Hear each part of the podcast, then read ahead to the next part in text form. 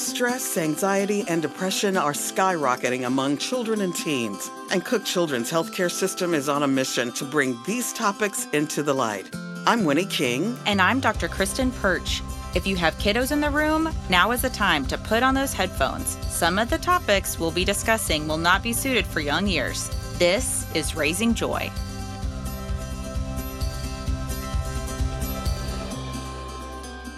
Hello, and welcome back to Raising Joy. Uh, my name is Kristen Perch, and I'm a child and adolescent psychiatrist in Fort Worth, Texas at Cook Children's Hospital. And I am Winnie King, Chief of um, Communications, Inclusion, Diversity, and Equity at Cook Children's. And we have conversations about kids' mental health and how to help with experts in our community. Mm-hmm. And today we have an expert um, in grief and helping our kids grieve. So um, I feel like the pandemic has really changed how humans grieve mm-hmm. in that they are more separated from each other because we were worried about giving each other COVID. And right. we know that we need to be together, we need to share stories, we need to laugh and, you know, support each other with food and mm-hmm. hugs and all mm-hmm. those things. And I think it was just hard to you can't do that virtually. Right, right.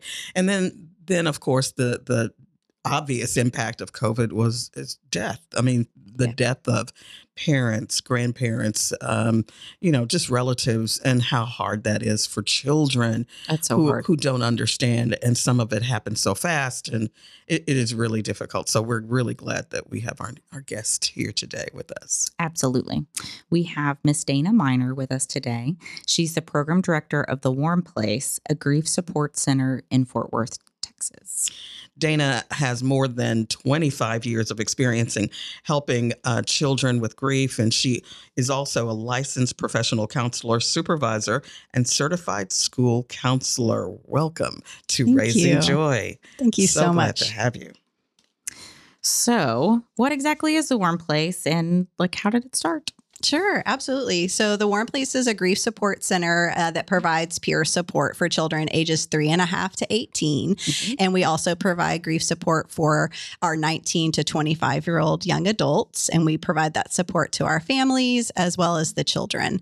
In addition to the grief support that we provide in our peer support groups, we also do a lot of grief trainings and resources mm-hmm. and webinars and workshops in an effort to be able to be a great resource to our community. And we've also had a great opportunity to provide training at a national level with the National Alliance for Children's Grief. So mm-hmm. that's been an incredible opportunity that we've had over the years. Mm-hmm.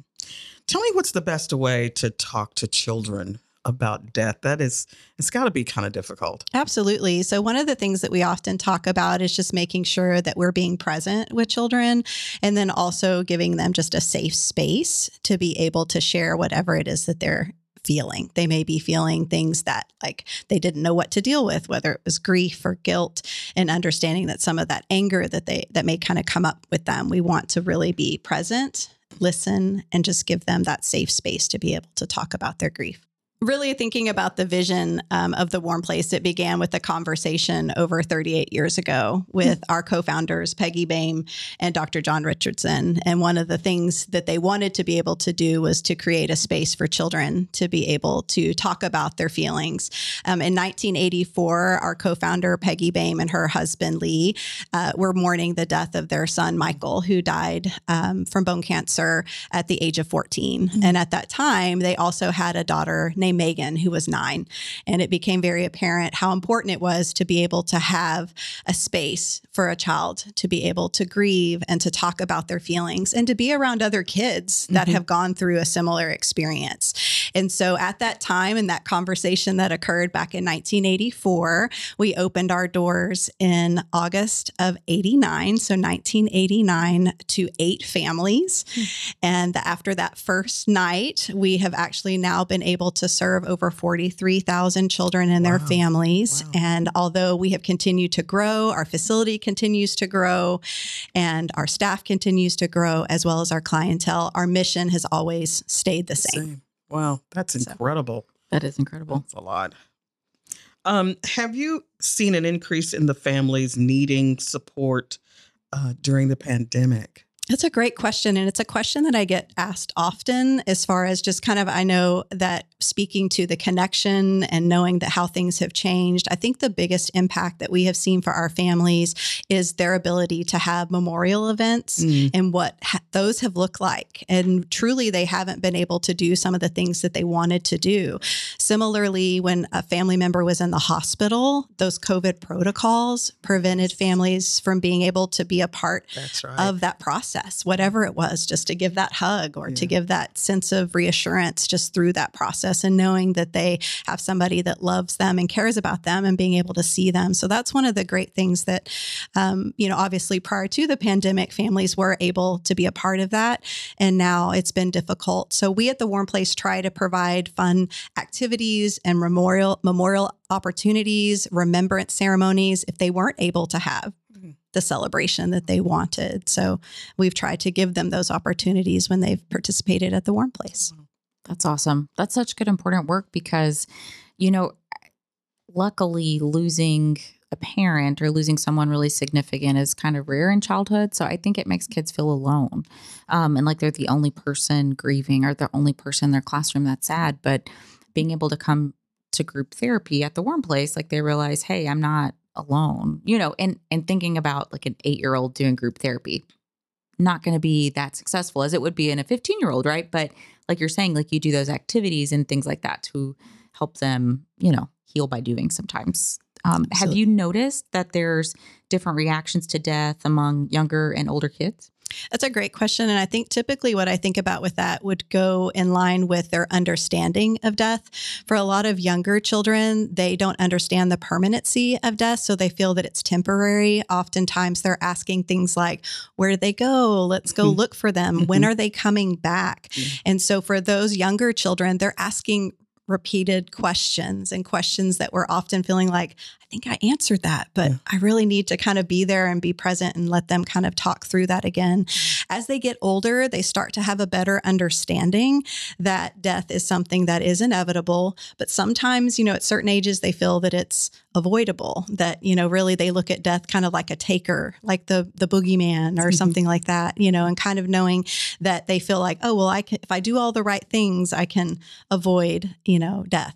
As they get a little bit older, they start to truly understand that we're all impacted by death. And ultimately, for teens, they start to kind of contemplate what's the meaning of life and what's the meaning of death. And so, when we think all the different symptoms or all the different behaviors we see, we see those from as little as you know birth you know children are recognizing that there's something different in the home they know that people are sad maybe there's more people in the home and so they start to react and change in terms of just those basic behaviors. Mm-hmm. What kind of things do you hear from from children as they're walking through this process? Are there things that you hear repeatedly or things that you see there's always that theme around them when they're talking? Yeah, I think a lot of the things that we hear from a lot of children is just, you know, how much they miss their loved one and kind of wishing that they had more time. We do an activity that talks about if you had five more minutes with your loved one, what would you say? And how powerful that is to be able to say whatever words that they were thinking of. And sometimes you may think they may have this like prepared speech, and mm-hmm. the first thing that they say is, I love you and I miss you. Mm-hmm. And so thinking about the things they share, sometimes the things they're expressing is is feelings of you know, I wish I coulda, woulda mm-hmm. a little bit and being mm-hmm. able to share what, you know, they wish they could have done with their loved one. You know, what are some of the things that perhaps I should have done differently? And we are, of course, there to listen and to support them and help them to understand that if they felt like there was something they could do differently, they didn't cause the death, yeah. helping yeah. them know that, you know, we are here to listen to what they're feeling. And some children experience grief in the way that is like so powerful that they experience so much guilt and mm. they feel that somehow they caused it. You know, younger children will think, oh, like if I would have been a better kid, or if I would, know, oh, I was really bad that day, mm-hmm. or I wish I hadn't said the things that I said. And so we process those things. And I think in a group setting with peer support, they get to hear from other kids that, oh, wow, you felt that way. Mm-hmm. So did I, yeah. or I was feeling guilty too. And it was just an incredible moment for them. Um, another activity that comes to mind is we do an activity called Who or what pushes your buttons. Mm. And for even for adults, that's a good one. um, but for kids, they kind of are given permission to be able to say, like, well, it really bothered me when this kid said, Oh, I know exactly how you feel. My dog died. And they're like, No, my brother Died.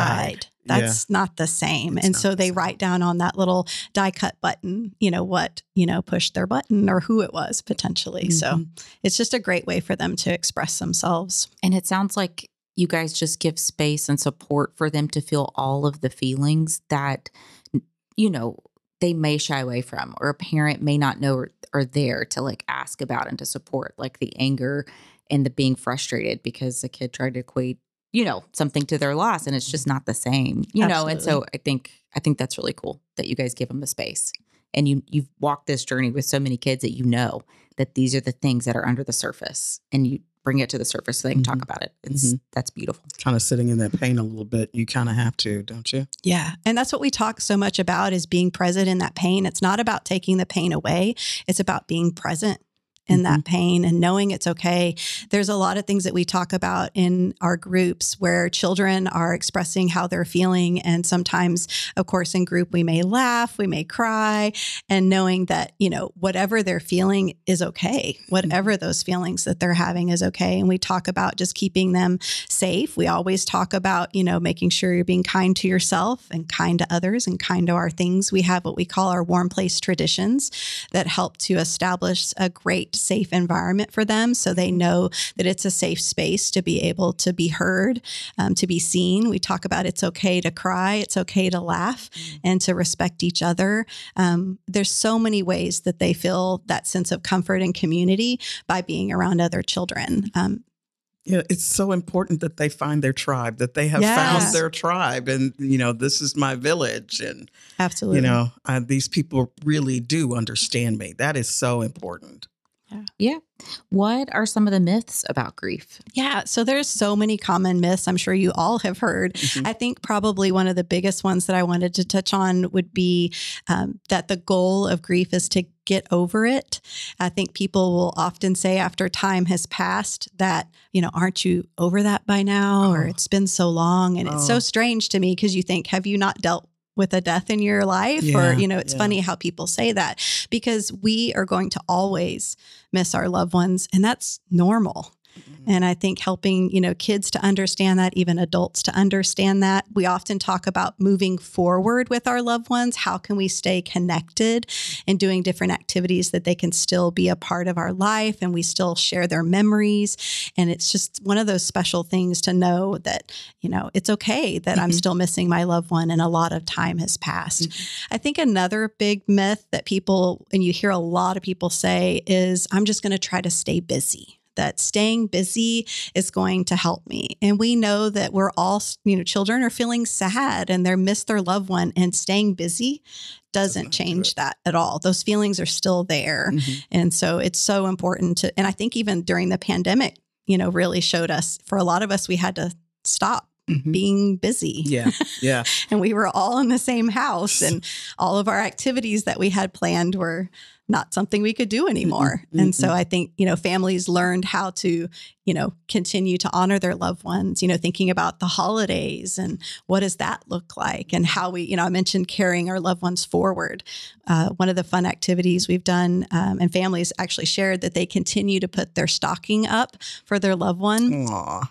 And they will add sweet notes and they'll continue to read those year after year. And that's a great way to just continue that. Right. Uh, but for some families, they don't put their stocking up, and that's okay. You know, we talk about whatever is their grief is their grief. You know, their grief is unique to them for sure. Are there stages of grief? That's actually one of the common myths as well. Okay, there you Um, go. so- Talk to me.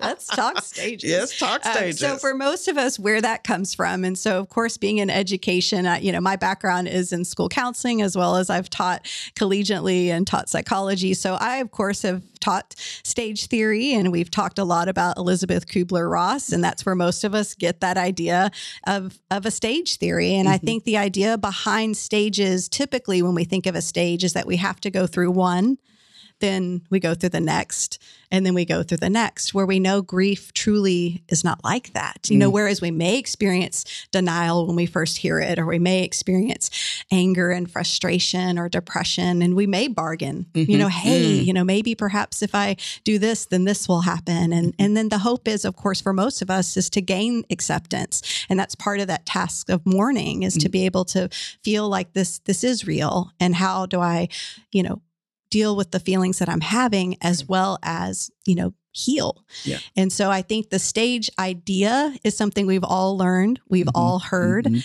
and Mhm. I think we do go through different kinds of things in terms of grief changes over time. Sometimes people will describe grief like it comes in waves. And I will, you know, when I do talk, sometimes I'll say, Have you ever stood on the beach? And you Mhm. kind of feel the waves sort of trickle and tickle your Mhm. toes, and then it goes away. And then if you brave and decide to step in a little further, and then it just knocks you, down. Yeah. And so that's just a great way to kind of look at how grief can affect us in so many ways. Absolutely. I mean, I, that's what I see in my practice, and that's what I've experienced personally. Is and that's what I talk to kids about whenever they, you know, have lost someone really significant. Those are the hardest appointments, and they're unexpected. Um, you know, I'll have a like a happy-go-lucky little guy lose a grandparent who lived in the home, and they're just heartbroken. It's really like it's just so hard, you know, just to see them having such a hard time. I know parents have a hard time too. Like, do you have any advice for? how a how to support a parent who's grieving with their child who's grieving. So like if they lost a parent lost their parent and you know both are grieving, like how how do you help a how do you help a parent support their kid if they're also having a hard time? Yeah, that's a great question. I often share that, you know, when we lose a loved one, we all lost the same person, but at the same time, a different person, based on that relationship. Yeah. And so thinking about that relationship, whether a child has lost a mom or a dad, or whether they've lost a brother or sister or grandparent, those relationships are very different. And so when our children are actually in their peer support groups, we also have a parent and caregiver group where we are talking with the parents and caregivers about what their grief experience is. But in addition to that, we are talking about how do we support our children? Mm-hmm. How do we help them and be present? We often talk about modeling our grief and healthy grief. You know, we hear parents all the time say, Well, I want to be strong for my children, so I'm not going to cry mm-hmm. in front of them. And we what we really know to be true is it's helpful for them to see that emotion and to know like, hey, I'm having a hard time today Wow. too. Mm-hmm. I'm missing dad too. Or just letting them, you know, be able to feel what they want to feel. So even giving the parents permission themselves to feel. We Mm. talk a lot about giving yourself permission to feel what you what you feel. In front of the child. Exactly. Mm. Yeah.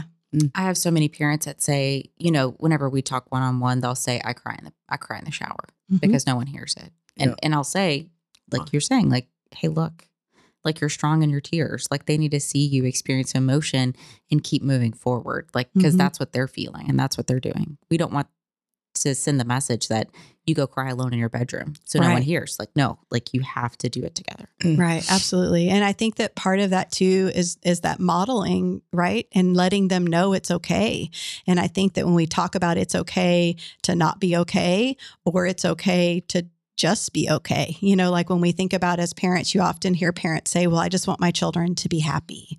You know, we want them to to to be able to feel and really how we can help them is to let them know that we're not going to be happy all the time. and what can we do when we're not feeling happy? You mm-hmm. know how do we support you through that and let you know that you don't have to have a permagrin all the time that you don't have to come in from school and say yeah it was a great day you know so we, we've done a lot of Yeah. different activities with parents to ask different questions because think about when you were a child probably the common question was How how was was your day Yeah. how was school you Mhm, know mhm. to ask different kinds of questions. You know, what was something funny that happened Yeah. today? You know, who was somebody today that supported you or surprised you? And you'd be like, oh, well, you know, the lunch lady was like, hey, how are you doing? Mhm, And I mhm. didn't even know they knew my name. And, you know, so something that really gets that conversation going. Yeah, that's great. Um, talk about um, suicide. How is that? Is that different in that grief? Is that something special? What what what is that like? Sure. So I think that suicide is always a really tough topic for parents to be able to try to explain that to a child. I think that oftentimes parents want to protect their children, you know, and they perhaps don't want to tell them that particular news, especially if the death has been by suicide. But we encourage to be able to tell the truth because if you start telling a different story or kind of going a different direction, you're really undermining that trust that they share and that most children are aware of situations, they're aware of what's going on around them, they hear conversations that are happening, and chances are if that parent didn't tell them the truth about the nature of the death, there's a cousin that knows or Mhm. there's somebody that you know read about it and knew that they struggled with you know depression or struggled with you know bipolar disorder or you know there's just a lot of different things that sometimes you know we think our children are not prepared to hear but they really need to be able to have those honest you know conversations for sure Are there words that you think are helpful, like in describing death or describing suicide? Like, like do the words vary based on age? I think that, you know, when you think developmentally, sometimes one of the things I often say is you do not have to answer every question that is asked. And I think when we talk to children about death, is that we want to kind of think about three things. Um, what does a child want to know? What does a child need to know? And what can a child understand? Mhm. And so through that, when you think about those three things, you know, what do they want to know? Well, they want to know how dad died. Mhm. So I'm struck with how do I how do I talk to them about that? You know, what do they need to know? Do they need to know every single detail of that death? Absolutely not. And if they're younger, it's probably really hard for them to wrap their mind around that. Mhm. And then thinking about what can they understand? I mean, developmentally, some of the things that we may talk about may make sense to them if you were to say, you know, when you know somebody dies from a heart attack, you can explain to them, you know, how, you know, dad's heart was beating and now it's not beating. Or we try to talk about with our pre-K children the what's alive and and what's not alive. And so if they've ever seen like a pet die or, you know, understanding that when we're alive that we breathe, we can move, we can exercise and then when we are dead, we can't do those things. We are not talking, we're not breathing, we're not moving. But with children, to help them with suicide, sometimes even when we talk about, I've heard a lot of younger children talk about, well, my um, loved one's brain was sick, or they had like a like they had an illness that affected their brain. Mhm. Um, and so a lot of suicides, when we look at some of the statistics, you know, typically there are folks, and maybe it wasn't diagnosed, but it was something that they perhaps were struggling with. So sometimes helping kids understand, you know, what their loved one was going through potentially um, can be helpful as well. Well, What drives you to do this work? So I was really fortunate. I think it's been now over 30 years ago that I was introduced to the Warm Place. So I started volunteering at the Warm Place um, in the early 90s. And so I feel like this was my life's work and where I was supposed to be. Mhm. And so continuing to see the children that we work with and the families and how they're impacted by the support that they feel on a day to day basis. Um, I just shared recently, we had a young lady that just started our groups and was describing the warm place as a place of hope, happy, and safe. Mm. And so to me, that continues to just be an incredible, you know, special honor to be a part of our families' lives and what they go through. That's amazing. And it's such important work. It I is. so I have a lot of patients who have gone through a significant loss in my practice and I'm always tell them please find the warm place and and then whenever and so it's just nice to see them because I see them every one, two or three months and I can kind of follow, well, how's that going? Oh, I started at the warm place and they're feeling better. And I think it just gives them comfort in talking about it. Like they just get more comfortable sharing. And, you know, we know that opening up and not keeping that grief to yourself is really how you feel better and you feel more like yourself. So I mm-hmm. I just really appreciate everything that you guys do at the warm place.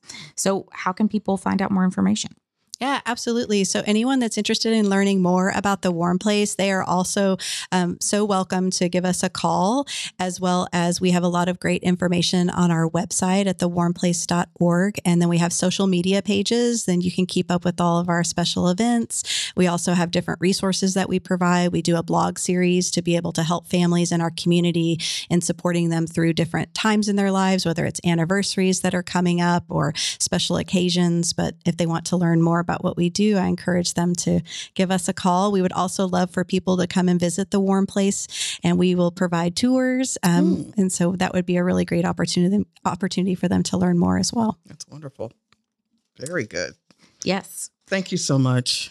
This has been great trying to understand and and talking about grief and and it's it is a sad subject but it is so necessary to help children walk through the the the the issues that they have to walk through and and and building that resiliency, you know, overcoming or doing what they can to to get through or how they how they can approach it how they can approach it and it's okay to sit in that pain and they can do it so thank you so much for this information it really has been it's been great Awesome. Thank you. Yes. And to our Raising Joy listeners, we appreciate all of your support. Please rate, review, and subscribe to keep these conversations going. And remember, joy, stands for just breathe, open up, you matter.